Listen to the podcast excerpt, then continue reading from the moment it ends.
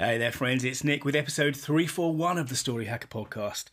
So, okay, let's talk about salience. We're doing this series on um, the big building blocks of story. And the most obvious thing that I look for, of course, when I'm talking to someone about their story, the most obvious thing that you should be thinking about when you're examining your own story is the things that stand out.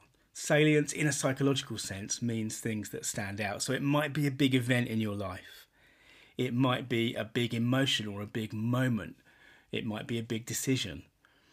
But you know, one of the things we're interested in when we listen to other people's stories is the kind of the big stuff, the salient stuff. And it, of course, it doesn't just mean sort of um, sort of big cataclysmic events. It can also be details.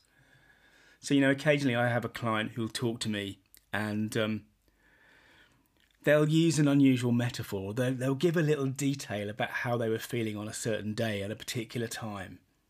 And um, sometimes you can kind of feel the pain, if you like, or the joy in that detail. And those are the things that they're, they're precious threads. We want to capture those and, you know, use them where we can to connect, to connect with our you know, our users, our audience, our prospects, you know, our customers, our clients, whatever it is.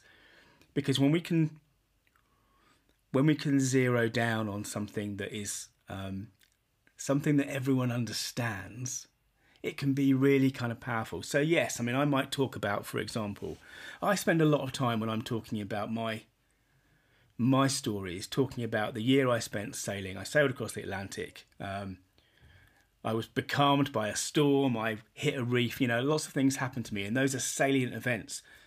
Not just in my life, it was a very formative time of my life, I was 20, but also um, in terms of the kind of the way that I can describe them, I can make them real. I can I can bring them up and I can make them real. So this is one of the first things. If you're thinking about your story, how you're going to tell your story, the first thing I would say do is write down the salient events in your life, those moments, those feelings, those events, and um, you know start from that basis.